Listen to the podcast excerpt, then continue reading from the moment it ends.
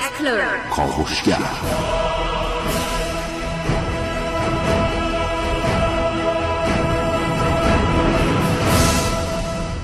به نام خداوند بخشنده مهربان. خانم و آقایان، دوستان شنونده، سلام و صبحتون بخیر.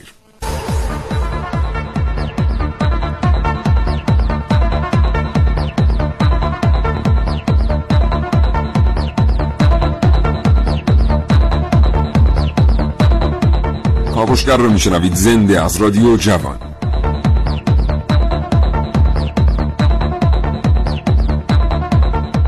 چشمتون رو ببندید و تصور کنید که یه روز صبح رادیوتون رو روشن میکنید و میبینید بروبچه های کاوشگر دارن با شما در مورد اون چند ده هزار ایرانی که متاسفانه درگیر یک بیماری لاعلاج هستن صحبت میکنن. اون بیمارانی که گاهی اوقات داروهایی که بهش احتیاج دارن در همین داروخانه های معمولی پیدا نمیشه. برای این دسته از هموطنان ما ناصر خسرو یک نام بسیار آشناست.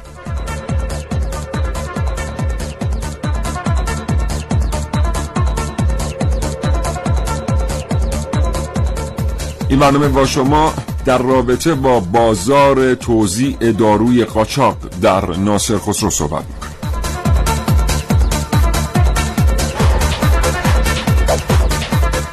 اگر زندگی روزمره فرصت مطالعه کردن رو ازتون سلب کرده، اگر نمیرسید کتابی بخوانید یا مجله‌ای ورق بزنید، حتی روزنامه‌ای بخرید، برنامه کاوشگر رو از دست ندید. هرچند که هیچ چیز زندگی یک انسان رو به اندازه مطالعه کردن ارتقا نمیده.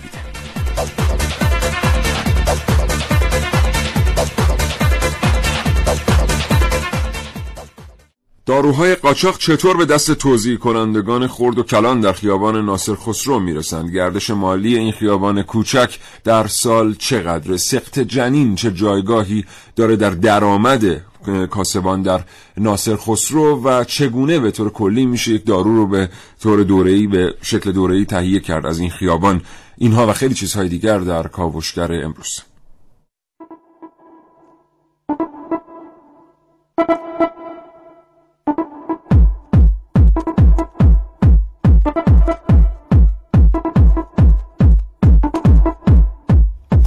کاوشگر میشنوید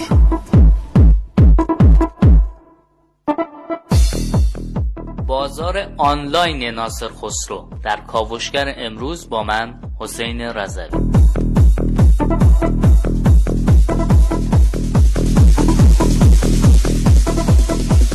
تقابل مافیای تولید دارو و مافیای واردات دارو در کاوشگر امروز با من محسن رسولی.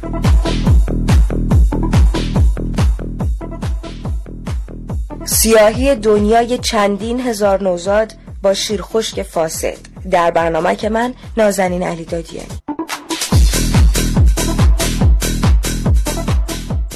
من سیاوش عقدایی دو گفتگو تقدیم حضور شما دوستان شنونده خواهم کرد با دکتر امید خیری، مدیر روابط عمومی انجمن داروسازان کشور، و دکتر ناصر نقدی، عضو هیئت مدیره سندیکای صاحبان صنایع داروسازی ایران.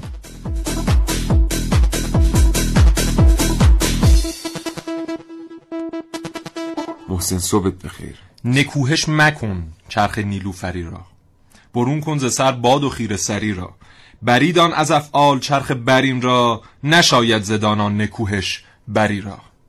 به به. سلام. سلام. خوبی؟ قربان تو خوبی؟ شعری بوده از ناصر خسرو. ناصر خسرو. ناصر خسرو قبادیانی. بله. یه مقدار دوچار دوچار تغییر تعریف شده ناصر خسرو در ایران، حداقل در تهران. گفتیم یه باز تعریفی داشته باشه. در واقع یک هویت ثانویه‌ای حکیم ناصر خسرو پیدا کرده است. الان شما بگید ناصر خسرو، میگن کدوم ناصر خسرو؟ آره دقیقاً. خیابان ناصر خسرو یا حکیم ناصر خسرو قبادیانی. بله. سنگ فرشش هم که کردن؟ بله بله. خیابان ناصر خسرو رو. بله.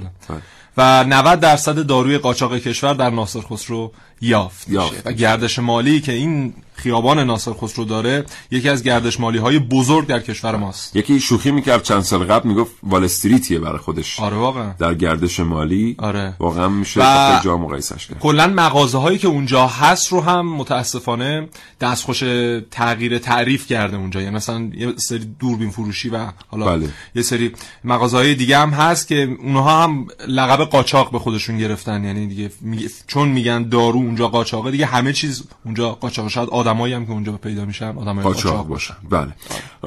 بازار ناصر خسرو یک بازار ساده و کوچک نیست، بازار نیست که چند تا وارد کننده دارو به طور قاچاق اونجا داروهای رو وارد بکنن و به دست مردم برسونن. حجمی از دارو که داره در بازار ناصر خسرو توزیع میشه در طول سال حجم بسیار بسیار قابل توجهی است. یعنی به نظر میرسه که یک مافیای واردات دارو پشت این جریان داره فعالیت میکنه و بسیار هم قوی داره فعالیت میکنه. تا ساعت ده صبح با ما همراه باشید، کلی شنیدنی برای شما داریم از این بازار میشه گفت ناشناخته در کشور. آگاهی و پیشرفت با تلاش, تلاش به دست میاد. یه تلاش هیجان انگیز، هیجان به سبک کاوشگر جوان.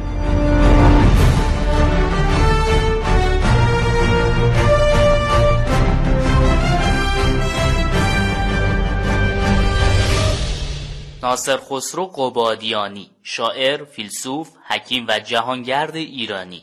احتمالاً تعداد ایرانیایی که ناصر خسرو رو به این شکل میشناسند و با آثارش آشنا هستند کمتر از افرادیه که اسم ناصر خسرو اونها رو به یاد این خیابون معروف تو تهران میندازه. خیابونی که برای خودش سفرنامه‌ای پرماجرا از یه بازار سیاهه. خیابونی که آخرین امید بیمارها برای پیدا کردن داروهای کمیاب و البته گرونه. آمارها میگه سود قاچاق دارو بیست برابر کوکائینه. تجارتی که تو لایه‌های اقتصاد تمام کشورهای جهان از جمله ایران نفوذ کرده.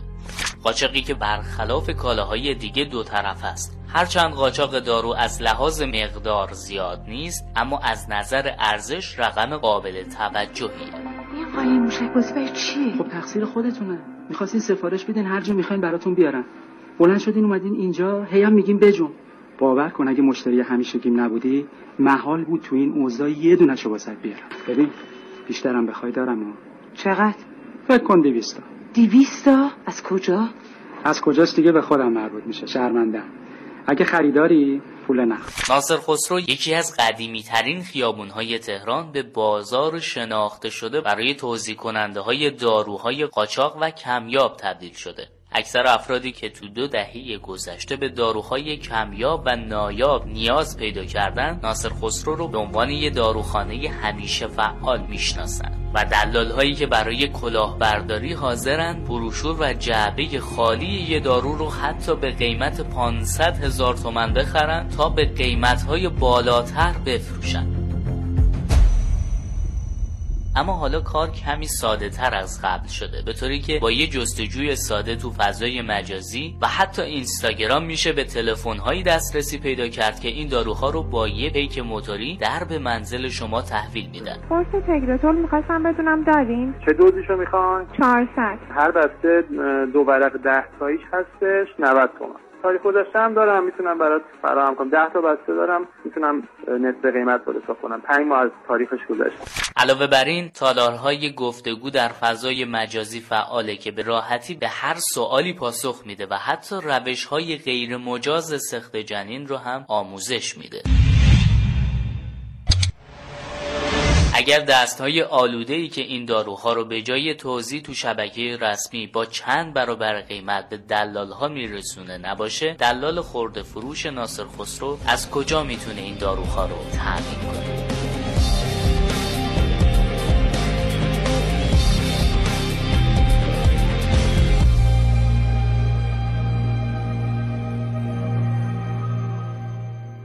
بله بله بله. خب ما ام... نمیدونم بگم خوشبختانه یا طبیعتا متاسفانه است که در خیلی از امور مافیا داریم. بله. و همه جای دنیا دیگه امروز هر جا صحبت بله. کوله نام مافیا همون بغل بغلا میدرخشه. بله. آره. و ما هم در بحث تولید دارو هم در بحث واردات دارو مافیاهایی داریم و این رو هم در نظر بگیرید که در همین ناصر خسرو کسانی که دارن دارو میفروشن در واقع خرده فروشن. بله. و کسانی هستن در ایران که اینها به صورت عمده دارن داروها رو قاچاق میکنن. بله. و اونها خیلی سود بیشتر عایدشون میشه. در واقع گردانندگان اصلی بازار دارو اونها, اونها هستن. هستن و این کسانی که ما در ناصر خسرو میبینیم در واقع نمونه های تضعیف شده اون افراد هستن. در واقع سود اصلی به جیب اونها میره. اینا توزیع کننده های خرد هستن. بله. در ناصر خسرو حالا چند تا بازار دیگه هم در کلان شهرها وجود داره. بله. در تبریز، اصفهان، مشهد, مشهد. اهواز اینا که این تولید کنندگان این در واقع وارد کنندگان کلان داروی قاچاق دارن دارو به اونجا توزیع میکنن. مثلا برای مشهد اسمش بازار پنج راهه. بله آره اونجا هم هست. و خب ما در چند سال گذشته مخصوصا از سال مثلا نود و یک به بعد کاهش واردات واردات رسمی دارو به کشور داشتیم. این به خاطر افزایش تولید داخلی بوده.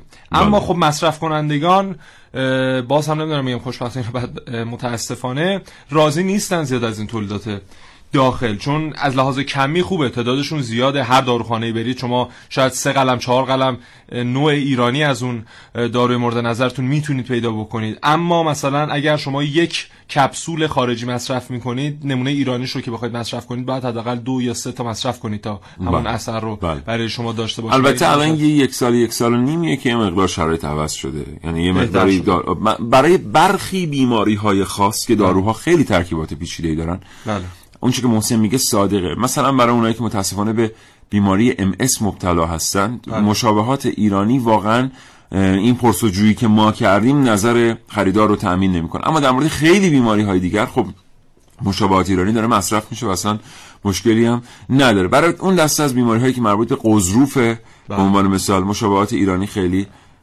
نتونسته واقعا جای مشابه خارجی رو بگیره، ولی خیلی چیزهای دیگه هم مثلا بیماری کبد. و خب یادمون باشه که صنایع دارویی هم صنایع پیچیده‌ای هستن، یعنی اینکه ما الان بخوایم انتظار داشته باشیم که با بیست سال تحقیقات و توسعه یه دفعه صنایع دارویی کشور ما برسه به یه جایی که دیگه ما به داروی خارجی احتیاج نداشته باشیم، اصلا این ممکن نیست. در هیچ کشوری در دنیا تقریبا ممکن بله. شما الان در کشور اروپایی که تشریف می‌برید به داروخانه، شاید پنجاه درصد داروهایی که در داروخانه می‌بینید این داروها غیر تولیدات خود اون کشور هستن. و اصلا به هر حال بازار دارویی یک بازار بین‌المللی است. متاسفانه تحریم‌ها علی‌رغم این که باید بر دارو تأثیر نمی‌ذاشت و بر غذا تأثیر نمی‌ذاشت، بله. تأثیر خودش رو گذاشت یه دوره‌ای. ما در حال حاضر نود و پنج درصد داروهایی که در دنیا به صورت عمومی مصرف میشه رو میتونیم در کشورمون تولید کنیم و داریم تولید میکنیم و خب بخش اعظمش هم در بازار خودمون هست. متاسفانه در بحث صادرات یه مقدار ضعیف عمل کردیم. یکیشون بحث سا... استاندارد سازیه که نرسیدیم مثلا به استانداردهای سازمان غذا و داروی بین المللی و حالا بازاریابی هم در کنارش هست، نوع بسته‌بندی هم هست. شما بسته‌بندی یک داروی ایرانی رو در نظر بگیر با یک داروی خارجی. من مادرم یک نوع کپسول مصرف میکنه که خودم در جریانی که شما مثلا سه سال الان خیلی‌ها دارن سعی میکنن که مثلا هر کس میتونه یه مقداری از این رو تامین کنه. این نمونه ایرانیش همین فقط از لحاظ بسته‌بندی که نگاش میکنین، کپسول‌ها مثل کرم‌های پخته شده مچاله شدن در این بسته‌بندی. اما نمونه‌های خارجیشو که میبینی اصلا دوست داری نگاه کنی بهش که چقدر قشنگ طراحی شده و زیبا و اینها، و تأثیرشون هم واقعا نمونه‌های خارجی در این یه مورد حداقل بیشتره. این رو ما در نظر بگیریم که قاچاق دارو در همه جای دنیا هست. بله. چیزی حدود هشتاد میلیارد یورو سالانه قاچاق دارو در کل دنیا داره صورت میگیره. آره که معادل سود قاچاق در, در بحث کوکائینه. بله. مثلا هم ردیف سود قاچاق در تجارت اسلحه هست. اینها همه هست. و حالا بحث جالبی هم که هست، از این هشتاد میلیارد یورو چهل و هفت درصدش مربوط به کشورهای آسیایی، یعنی چهل و هفت درصد داروهای قاچاق دنیا وارد کشورهای آسیایی میشه که باز هم از این چهل و هفت درصد رو بخوایم تقسیم بندی کنیم، هشتاد درصد از این چهل و هفت درصد در منطقه غرب آسیا توزیع میشه. بله. خب البته این به خاطر اینه که در منطقه غرب آسیا شما مجموعه کشورها رو در نظر بگیرید، صاحب تکنولوژی در تولید دارو نیستن. نیستن. مثلا شما حساب بفهمید که جمعیت افغانستان، جمعیت پاکستان، جمعیت بحرین، جمعیت قطر، جمعیت عمان، جمعیت عربستان سعودی، بله. اینا چه خیلی از جمعیت هستن. خب این کشورها این کشورهایی هستن که خودشون صاحب فناوری و دانش کافی برای تولید دارو نیستن. بنابراین بدیهی است که غرب آسیا یکی از بزرگترین بازارهای مصرف دارو باشه و به همین تبع قاچاق دارو هم در غرب آسیا متمرکز باشه. از سوی دیگر بعضی از منابع اینترنتی که دارن آمارهایی رو ارائه میکنن، به خصوص آماری که در سال دو هزار و چهارده مجله گاردین منتشر کرد که نوشته شده است که دراکسو یا مثلا موضوع مربوط به شکایاتی که از شرکت‌ها بر قاچاق دارو انجام شده، اونجا یه بخشی مواد مخدر هم درش هست. یعنی اون آمار اگه شما می‌بینید آمار خیلی گنده‌ایه، موضوع مربوط به مواد مخدر و قاچاقش به غرب آسیا هم در اون گزارش هست که خب برام خود من خیلی جالب بود که چرا گاردین باید این دوتا رو با هم میکس کنه برای اینکه به رقم گنده تری در قاچاق در غرب آسیا برسه. به هر حال این تاثیر روانی داره. آقای دکتر نقدی، بله جناب آقای دکتر ناصر نقدی، عضو هیئت مدیره سندیکای صاحبان صنایع داروهای انسانی ایران، پشت خط برنامه کاوشگر هستن. آقای دکتر نقدی صبحتون بخیر. سلام علیکم، صبح شما هم بخیر. خدمت شما هم همکارا و شنوندای محترمتون از ادب و سلام دارم. متشکرم از اینکه ارتباط رو پذیرفتید آقای دکتر نقدی. از شما میشنویم در مورد اینکه چطور این حجم قابل توجه از داروی قاچاق به دست توزیع کنندگان خرد در ناصر خسرو و سایر بازارهای کمتر معروف شده میرسه و چطور با دشواری مواجه هستند کسانی که میخوان این داروها رو خریداری بکنن و قاعدتا هم باید بتونن از مواد قانونی خریداری کنن. بله، بسم الله الرحمن الرحیم. از خدمت شما بکنم دارو یکی از مقوله های سلامت محور هست که تمام مردم به نوعی نیاز دارن. با توجه به این نیازی که وجود داره و هر کجا که این مطلب وجود داشته باشه، سوداگران خود به خود به دنبال کسب منافع مالی خودشون هستن و از این مسئله سوء استفاده میکنن. در ایران هم وجود داره، توی همه جای دنیا همین هست، منتها مقادیر و عددهاش متفاوته و نوع داروهاش تفاوت میکنه.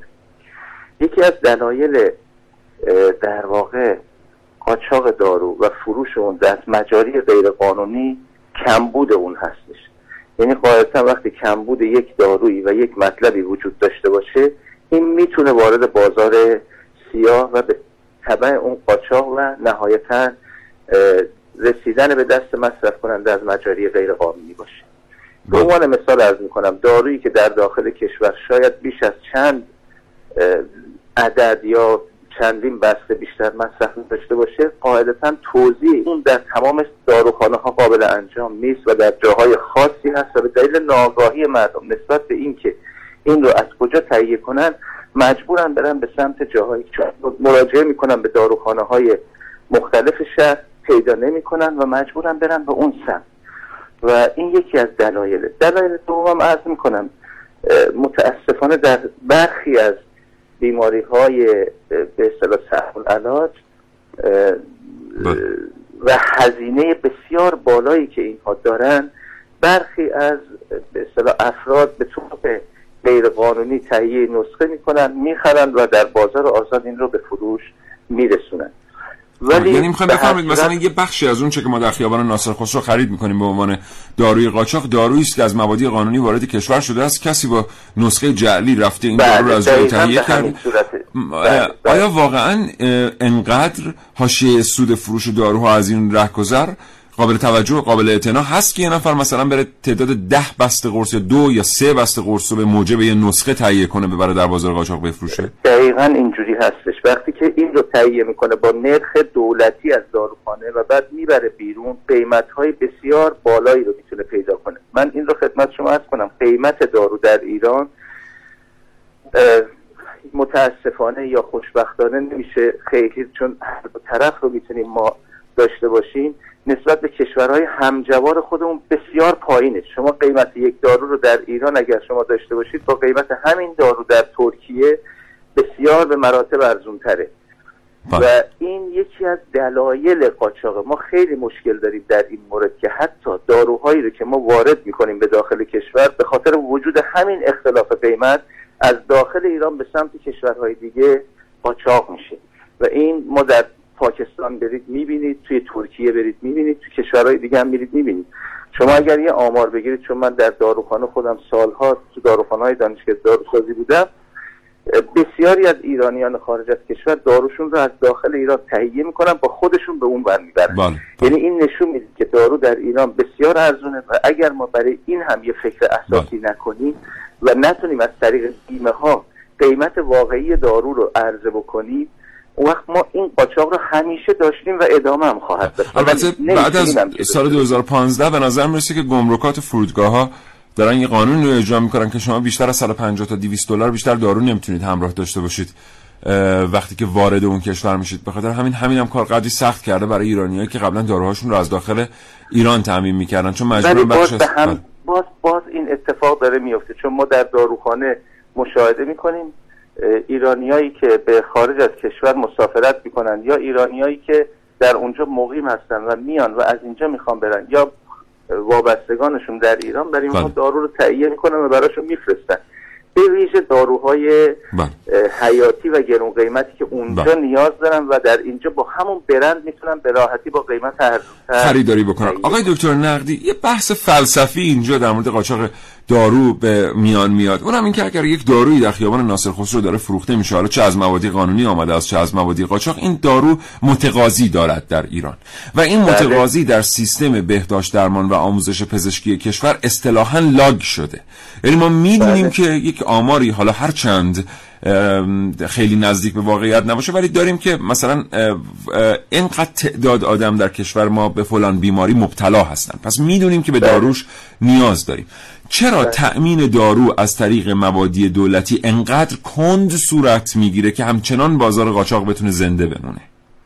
ببینید، من بازم برمیگردم به همون مطلب. متاسفانه به دلیل قیمت بالا و تقریبا میتونیم بگیم که پوشش صد درصدی بیمه، مقدار زیادی به طور به واسطه خود افراد سودجو نسخه تهیه میشه بیره. من این رو به ذرس قاطع عرض میکنم. اگر بیمه ها به سمتی حرکت کنند که این به جای دفترچه های بیمه در واقع پرونده های بیمه ایجاد بشه در اونجا و مشخص بشه داروخانه های خاصی که امکان دو فروش اون رو داشته باشن با کنترل اینها داده بشه، به مقدار خیلی زیادی این مسائل میتونه کنترل بشه. البته الان هم سازمان های بیمه گر هم سازمان غذا دارو با سیستم تیککی که ایجاد کردن آه. به مقدار خیلی زیادی این قضیه رو میتونن جلوش رو بگیرن آه. با توجه به پیگیری از تولید تا مصرف دارو که خوشبختانه سازمان غذا دارو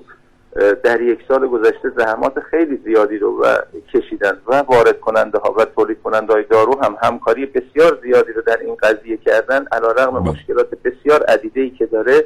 ولی الان به جایی رسیدیم که از زمانی که دارو وارد میشه تا زمانی که به دست مصرف کننده میرسه قابل پیگیریه که این دارو به کجا داره میره. به نظر میرسه اگر این طرح به خوبی و به طور کامل اجرا بشه، به مقدار خیلی زیادی از این قاچاق ناصر خسرو میتونه از بین بره. بسیار سپاسگزارم. من اینجا یه مطلب رو فقط از توصیه‌ای که به بیمارا میکنم، چون در سال حدود هزار و سیصد و شصت و چهار بودش که ما بحث ناصر خسرو و رفتن به ناصر خسرو، جمع کردن بحثات ناصر خسرو بود. شرایط نگهداری داروها، به ویژه داروهای خاص، به حدی نامطلوبه که بیمار اگر اون رو مصرف بکنه هم حتی امکان اینکه عوارض ناخواسته دیگری بر بیماریش اضافه بشه وجود داره. لذا توصیه اکید میکنیم به بیماران که این داروها رو با شماره تلفن رو من الان خاطرم رفته، ولی از سازمان از دارو میتونن بگیرن، از صد و هجده میتونن بگیرن، از مبادی خاصی که مشخص کردن تو اونجا بهشون توصیه میکنن این دارو رو برید از فلان داروخانه فقط بگیرید، چون مشخص اونجا داره توضیح میشه و از این طریق راهنمایی میشن بیمارا. و از پزشکای محترمم خواهش میکنید که این شماره رو داشته باشن، وقتی برای بیمارشون نسخه میکنن میتونن کمک بکنن، با یک تلفن زدن به این شماره مریض رو راهنمایی کنن به اون داروخانه. بسیار سپاسگزارم. متاسفانه فرصت واقعا برای گفتگو نیست، وگرنه سوال بعدی خیلی ها اینه که و اگر به اون داروخونه مراجعه شد و دارو نبود مطابق آنچه که اتفاق میفته روزانه برای صدها نفر، تکلیف چیست؟ آقای دکتر نقدی، اگر این رو فقط اینجا عرض کنم، اگر اون شماره تلفن رو بگیرن و اونجا بگه در فلان داروخانه هست، به طور قطع در اون داروخانه وجود داره. این کاریه که سازمان غذا دارو خوشبختانه انجام داده. ما واقعا به این دوستانم خسته نباشید و تبریک میگیم و با اطمینان، یعنی به طور صد درصد، چون بارها و بارها خودم امتحان کردم این رو، قطعا در همون داروخانه پیدا میکنم. حالا مواردی بوده که واقعا میشه گفت که این اتفاق نیفتاد. حالا حتما شاید اطلاعات ما درست نیست، ما این رو خصوصی ارسال خواهیم کرد برای شما و دوستان در غذا دارو. اگر که من خودم از طریق سازمان پیگیری خواهم. بسیار سپاسگزارم جناب آقای دکتر ناصر نقدی، عضو هیئت مدیره. روز شما بخیر. سپاسگزارم. عضو هیئت مدیره سندیکای صاحبان صنایع داروهای انسانی ایران.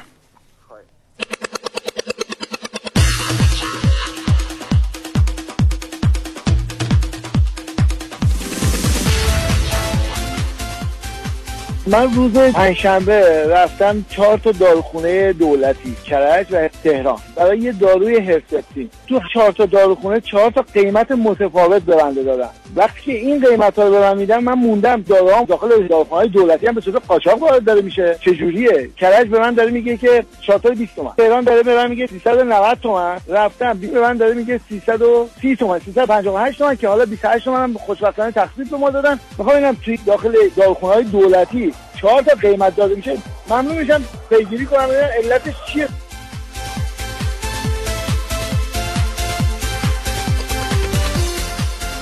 دوست پرمک فرستادن گفتن اینکه یه عده سوجو در ناصر خسرو داروی قاچاق توزیع میکنن. یه بحث اما نداشتن اراده از طرف وزارت بهداشت و درمان برای جمع‌آوری اونها واقعا جای تعجب داره. همونجوری که آقای دکتر هم گفتن، جمع‌آوری ناصر خسرو واقعا انقدر مسئله ساده‌ای نیست که ما بگیم مثلا وزارت بهداشت در این رابطه اراده‌ای نداره، ولی خب به هر ترتیب میتونه اوضاع قدری بهبود پیدا کنه. من دکتر داروساز هستم و داروخونه دارم. یه نکته جالبی که هست اینه که داروهای مصرفی به طور مناسب توی داروخونه ها پخش نمیشه. شما در نظر بگیرید یه داروی هفته‌ای به صورت سهمیه دو بسته سه بسته وارد داروخونه میشه و به یه نصف روز نمیرسه تموم بشه و این همه بیماران خاص که این داروها رو احتیاج دارن باید چیکار کنن؟ من به عنوان یه داروخونه دار از بازار سیاه گاهن خرید میکنم بدون هیچ سودی، فقط به خاطر اینکه بیمار من دارو به دستش برسه، بدون هیچ سودی فقط دارو رو از بازار سیاه از قاچاقچی میگیرم به بیمار تحویل میدم.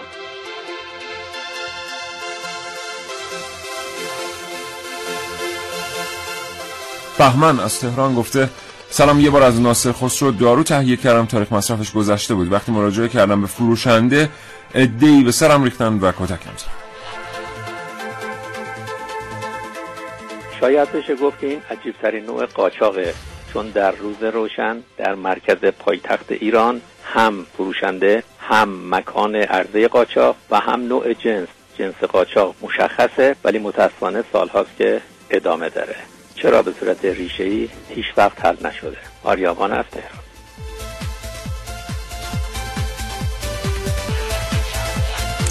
بله، دوستی گفتن که دوستی داشتم که بیماری ام اس داشت، داروی خارجی مصرف میکرد، بعد از مدتی رفت به سراغ داروی ایرانی که خب تاثیر کافی نداشت، مجبور شد برگرده به داروخانه‌های زیرزمینی در خیابان ناصر خسرو. اینو وحید از بابل برای ما فرستاد.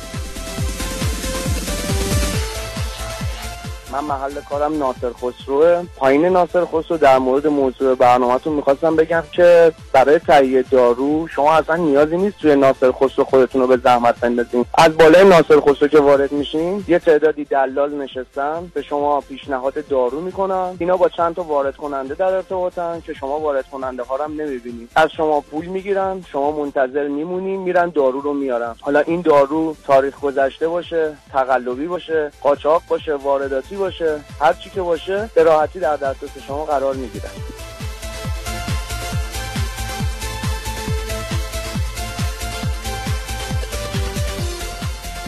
علی حسنی از تهران پیامک برام فرستاده که به هر ترتیب ما نمیدونیم، ما در این رابطه حداقل تو ناصر خسرو چیزی نشدیم، ولی به هر حال ممکنه که درست باشه. ناصر خسرو مرکز و لابراتوار تولید مواد مخدر روانگردان مثل شیشه و کریستال و داروهای اعصاب فاسد شده.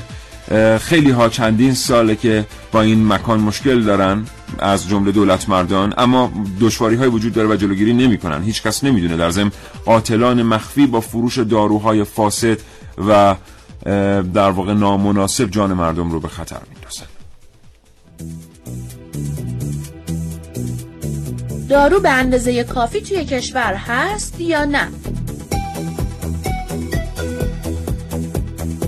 سوالی بود که واسه رسیدن به جوابش مونده بودم به آمارای وزارت بهداشت اطمینان کنم یا به دیده ها و شنیده هام از اوضاع داروهای قاچاقی با قیمت های نجومی تو ناصر خسرو، یا حتی اخبار جسد گریخته‌ای که از کشف محموله های قاچاق دارو به گوشم میرسه. پیش از هفتاد میلیون قرص در این کانتینر هست که ارزش ریالی اون حدود سی و شش میلیارد تومانه. دومین محموله است که در سال جاری ما تونستیم کشف کنیم. اگه بخواین از گفته‌های وزارت بهداشت و رئیس سازمان دارو در مورد واردات دارو بدونید، باید بگم که اوضاع خیلی خوبه. بین کشورهای منطقه ما حداقل میزان واردات دارو رو داریم، طوری که الان هفتاد درصد داروهای موجود تو داروخونه هامون ایرانیه که فقط هم شامل داروهای مسکن و پمادهای سوختگی نمیشه. به حدی شرکت‌های دانش بنیان رو حمایت کردیم که داروی بیماری‌های صعب العلاج و انواع و اقسام داروهایی که تا دیروز نایاب بودن هم داریم تولید می‌کنیم و حتی تا پنج شش سال آینده به تراز مثبت تجاری می‌رسیم و نه تنها دیگه دارویی وارد نمی‌کنیم، بلکه صادرکننده هم هستیم. داروخونه‌هایی با داروهای صد درصد ایرانی و قیمت‌های پایین. داروی انعقاد خون مال کیه؟ داروی انعقاد خون. آها، مال بیمار منه. شماست؟ بفرمایید. هر جایی گشتم نبوده. به من گفتن اگه یه جایی توی تهران داشته باشه داروخانه شماست. اینا که می‌دونین وضع دارو که می‌دونین چطوریه. بله، بله متأسفانه. بله اینا دیگه وارد نمیشه. اگه میشه خب داخلیشو بهم بدید. داخل که تولید نمیشه. ای خب پس من چیکار کنم؟ از راه دور اومدم. پول چقدر داریم؟ صد تومن تونستم جور کنم. بفرمایید. حالا چون از راه دور اومدیم من ببینم چه کار میتونم براتون بکنم. دست شما درد نکنه، خدا خیرتون بده. بفرمایید اینا رو بزنید رو زخمش، خب شاید خونش بند بیاد. بفرمایید. آقای دکتر ببخشید مشکل بیمار من با این چیزا حل نمیشه که. نمیفهمم شما صد تومن دادی لابد دواگویی هم میخواد. نه نه بفرمایید آقا. معذرت میخوام دست شما. اما اگه یه سری به کوچه پس کوچه‌های ناصر خسرو بزنیم با روی دیگه یه سکه هم آشنا میشیم. داروی سلست الان مدت هاست علیرغم این که تحت لیسانسش شرکت سوئیسی تولید میشه کم بوده. مراجعه کردیم که میگن اصلا دیگه در کل ایران موجود نیست. دارو نیست، دارو هست، اصلش نیست، قلابیش هست. برای ناسخوفی آزاد میداد پانزده میلیون. از سال نود و دو به قبل که هر سال تقریباً پانصد و چهل و نه تن دارو با ارزش سی و چهار میلیون و دویست و چهل و چهار هزار و پانصد و هفت دلار وارد کشور میشد و بانک مرکزی اعلام میکرد هیچ مشکلی برای تخصیص ارز برای واردات دارو به کشور نداره، تا امروز که واردات دارو بیست میلیون دلار کاهش پیدا کرده و هفت شرکت تولیدی تو کشور پا گرفتن و به نقل از وزارت بهداشت میتونیم مطمئن باشیم داروهای چینی به هیچ وجه به کشور وارد نمیشن. راه درازی طی شده. حمایت از صنعت دارو که باید خیلی پیشتر از اینها اتفاق میافتاد، حالا تا حدی عملی شده، اما با جریان قاچاق دارو انگار حالا حالاها قرار نیست مبارزه جدی بشه. داروهای قاچاقی که یا تاریخ مصرف گذشته هستند یا اگر هم سالمن قیمت نجومی دارن.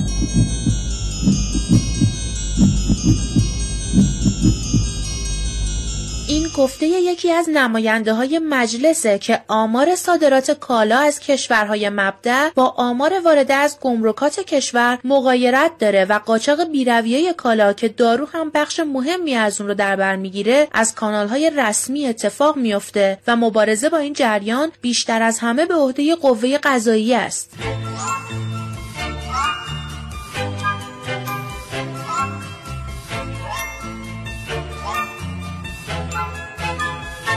همه ما میدونیم که قاچاق دارو شدیداً به اقتصاد کشور آسیب میزنه و جلوی رشد شرکت‌های دانش بنیان رو میگیره. مردم علاقه‌ای به خرید داروهای قاچاق ندارن، اما اگر بیماری داشته باشن و داروش موجود نباشه مجبورن که با چند برابر قیمت داروی قاچاق تهیه کنن. به جای اینکه پنج سال دیگه با این جریان مبارزه کنیم، بهتره از همین حالا حواسمون به واردات غیر قانونی دارو به کشور باشه. بیماری قلبی ها تو اتاق عمل دستم به دامنتون.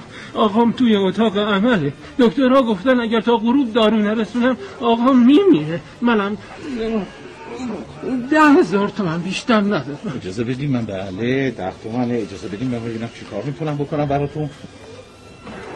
آقام آقام بفرم این حلواس ایشالا تو شادیاتون ویتامین سه بدم. بفرمایید آقام آقام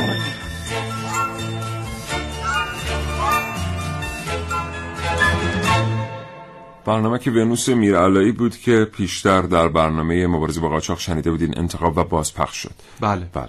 چند نکته در مورد مباحثی که آقای دکتر نقدی کارشناسمون مطرح کردن. یکی اون شماره تلفن چهارده نود شماره تلفن اطلاع دارویی که شما هر دفعه که زنگ بزنید حداقل در بهترین شرایط نفر بیست و پنجمید چیزی بالغ بر نیم ساعت الی چهل دقیقه باید پشت خط بمونید تا در نهایت نوبتتون بشه. و چی میگم فکر کردید در نهایت که حالا مثلا چهل دقیقه صبر کردی که این دارو فعلا در هیچ کدوم از داروخانه‌ها گزارش نشده و شما فقط چهل دقیقه از عمرتون رو الکی پای تلفن به هدر دادید. این از این شماره تلفنه. در مورد داروخانه ها ما چیزی حدود ده هزار داروخانه در کشورمون داریم و واقعا دارو باید بیاد در اینها توزیع بشه. اما خیلی از همین داروخانه ها، نمیخوایم بگیم همشون، خیلی از همین داروخانه ها خودشون میرن و این داروها رو به صورت خصوصی میفروشن به دلال ها تا اونها یه سودی به حالا کسی که در داروخانه فعال هست بده و اون دلال هم سودی عایدش بشه. و بخشی از این داروهایی که ما در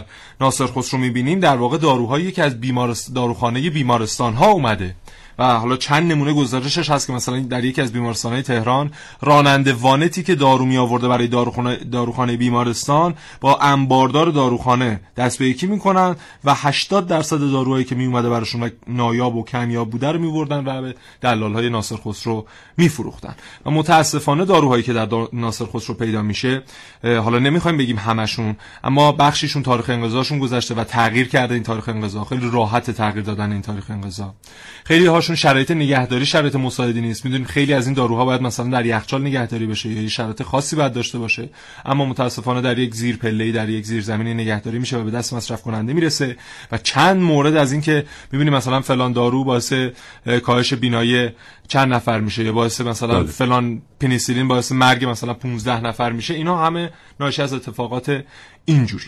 بله، پشت همه اینا یه سوجویی و یک بی‌وجدانی بعضی وقتا نهفته است.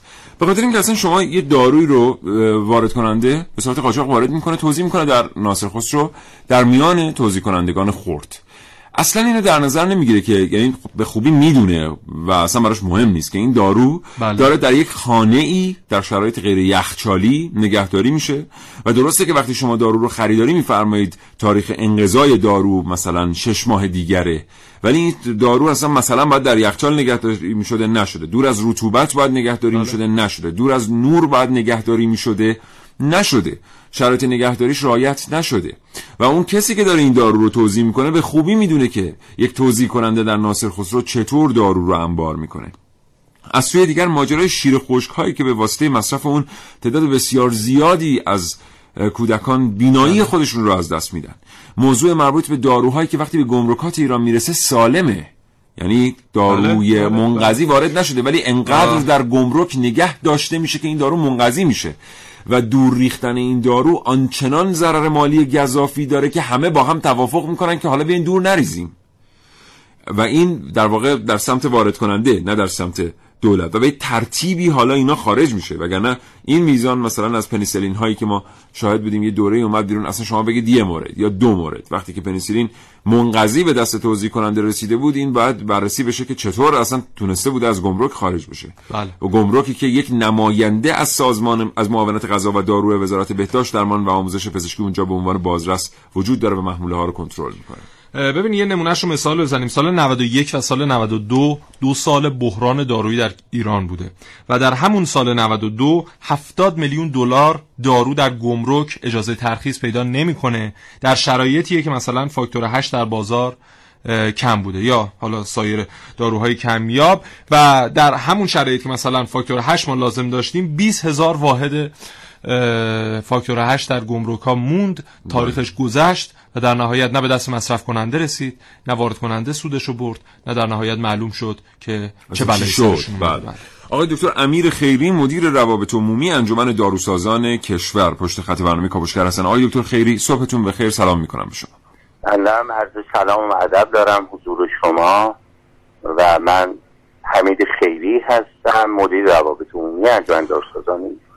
اصلاح میکنم جناب آقای دکتر حمید خیری، عذرخواهی میکنم. آقای دکتر متشکرم از اینکه ارتباط رو پذیرفتید.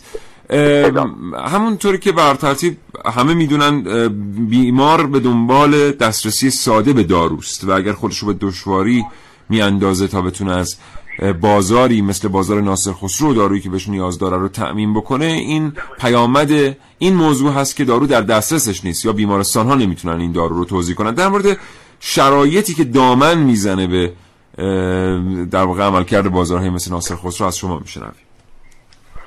خدمت شما، اول بنده عرض سلام و ادب دارم خدمت شما شنوندگان محترم رادیو جوان. حضور شما که یه آمار مختصری داشته باشیم، هفتاد درصد قاچاق دارو در کشورهای در حال توسعه و به علت اینکه به اصطلاح ماهیت پنهانی داره، این به اصطلاح آمار دقیقی از اون ممکنه که وجود نداشته باشه. و از طرف دیگه قاچاق دارویی با اقتصاد کشورها در حال ارتباطه و معمولا کشورهای در حال توسعه قاچاق داروشون عملا بیشتر. قاچاق دارو رو هم باید دو دسته در نظر بگیریم، یه دسته یکی علنیه، یه دسته دیگر قاچاق پنهانه. قاچاق پنهان معمولا از طریق تقلب در اوراق و اسناد، کمگویی ها، تغییر نوع کالای، و قاچاق علنی معمولا از طریق مرزها و به اصطلاح به طریق حالا بگیم فرودگاه های نامرئی وارد میشه به این دست.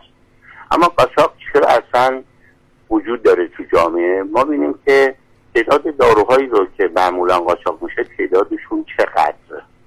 وقتی که پزشک مینویسه بیمار به علت نیاز ناگزیره که این دارو رو دسترسی پیدا بکنه و برای اینکه این دارو در داروخانه ها وجود نداره، در فضاهای دیگری غیر از داروخانه مثل بازارهای ناصر خسرو دنبال این دارو می‌گردن. چه کاری باید کرد که این قاچاق عملا کم بشه؟ به فرهنگ رو عملا در این مورد تقویت کرد که رسانه ها نقش دارن. و مسئله دیگه به طور کلی باید کاری کرد که ارزش قاچاق ارزش قاچاق دارو برای کسی که وارد میکنه دارو رو برای قاچاق از نظر سودی در حدی باشه که پذیرش این کار از طرف وارد کننده دارو به صورت قاچاق صورت نگیره.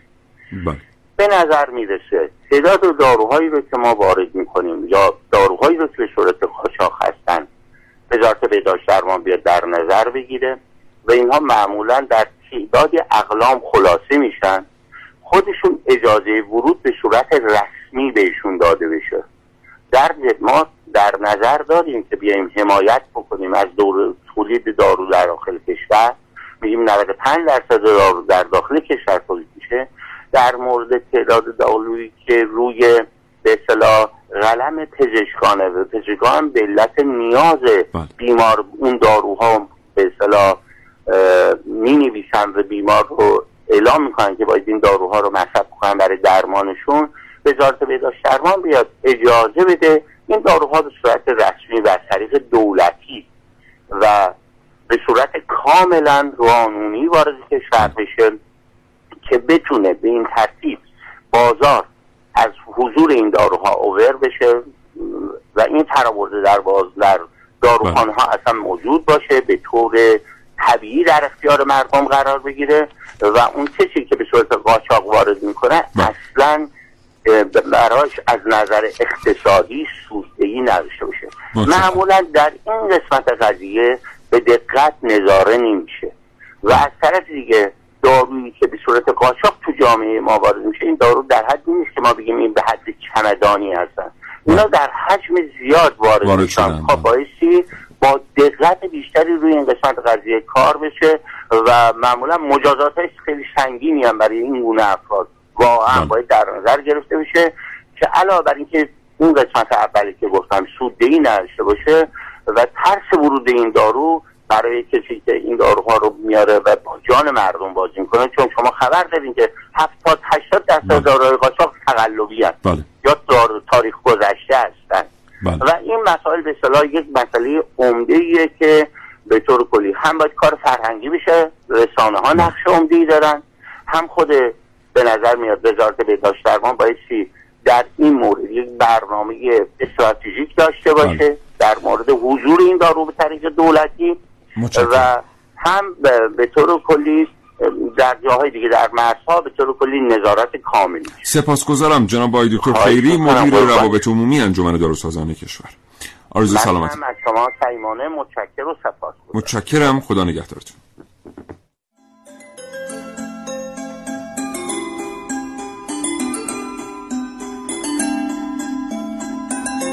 رویاهای آدما با هم متفاوته. ممکنه بزرگترین رویای کسی کوچکترین آرزوی فرد مقابلش هم نباشه.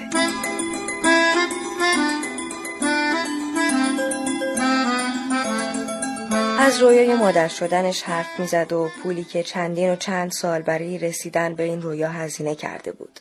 از انتظار و از ذوق دیدن بچه حرف میزد. حالا چند ماهی بود که به آرزوش رسیده بود. اما اشک میریخت و قسم میخورد که وقتی به دنیا اومد سالم بود. تا چندین ماه حتی حالش خوب بود. اما الان پزشک نابینا شدن همیشگی فرزندش رو تایید کرده بود. هفت ماهش بود و حالا به جز سیاهی چیزی نمیدید.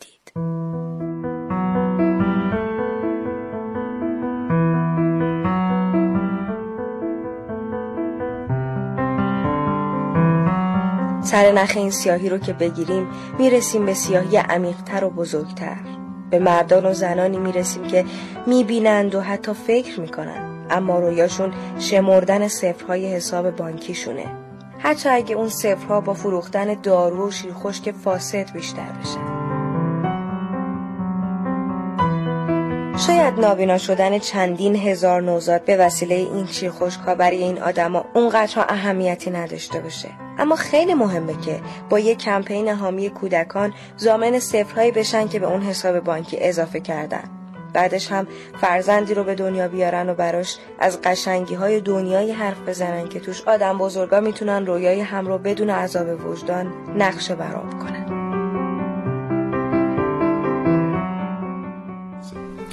متاسفانه امروز باید یه مقدار زودتر با شما خداحافظی کنیم. بله، دو دقیقه بیشتر فرصت نداریم. خب بخش اعظمی از این داروهای قاچاق برمیگرده به مکمل‌های ورزشی بدنسازی و داروهایی که مثلا برای پمپاژ خونی یا داروهای آنابولیک بهشون گفته میشه و همه اینها برای اینکه بدن دم کنه، حجمش افزایش پیدا کنه. اما نمیدونیم که همین پودر افلاطون مثلا سال گذشته باعث شده که سه چهار نفر جونشون رو از دست بدن. حالا بخش اعظمی از این داروها از طریق قاچاق وارد کشور میشه و بسیار هم سود آور این داروهای مکمل ورزشی و خیلی هم استفاده میشه. بله. حتی سالن‌های بدنسازی به صورت غیرقانونی اینها رو به فروش میرسونن. داروهای بعدی داروهای سخت جنینن و اونها هم دیگه خیلی داره مصرف میشه و بیشترین داروهای سخت جنین هم متاسفانه باز هم در این ناصر خسرو پیدا میشه و داروهای دیگه هم هستن. در مورد ناصر خسرو هم بگم که چی شد اصلا ناصر خسرو شد ناصر خسرو. خب ما در دوره‌های مختلف زمانی کشورمون یک سری پزشکان از حالا قومیت خاصی پزشکان مطرح‌تری بودن، مثلا در دوره هندی‌ها بودن، در دوره یهودیان و اینها بودن. در سال هزار و دویست و هشتاد و پنج یهودیان پزشک در اون منطقه اودلاجان و پانزده خرداد زیاد بودن و چند تا داروخانه اولیه تهران هم اونجا احداث میشه. از اون به بعد دیگه رواج پیدا میکنه که شما هر دارویی می‌خوای حتما می‌تونید در ناصر خسرو پیدا کنید. بله. متشکرم محسن. قربانه. خیلی خیلی متشکرم. آرزوی سلامتی میکنم براتون. با تو خداحافظی میکنم دوستان شنونده. متشکرم از اینکه تا این لحظه برنامه کاوشگر رو پیگیری کردید، دنبال کردید. پیامک‌های بسیاری به دست ما رسیده است، اینا رو پیگیری خواهیم کرد. خیالتون راحت باشه، همه رو خواهیم خوند. موج رادیوتون رو عوض نکنید، جای نرید. برای بچهای پینوشت رادیو جوان تا دقایق دیگر کار خودشون آغاز میکنن. رضا ساکی در اتاق فرمانه با گروه خودش. آرزوی سلامتی میکنم. الهی که هرگز تنتون به ناز طبیبان نیازمند نباشه. تا یک فرصت دیگر، خدا نگهدار.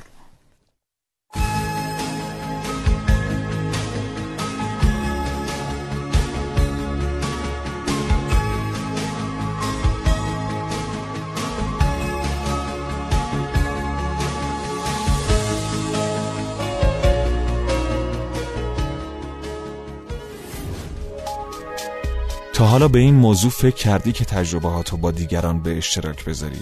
با استفاده از شنوتو صدای شما در سراسر دنیا شنیده میشه. پس منتظر چی هستی؟ تجربهاتو با دیگران به اشتراک بذار.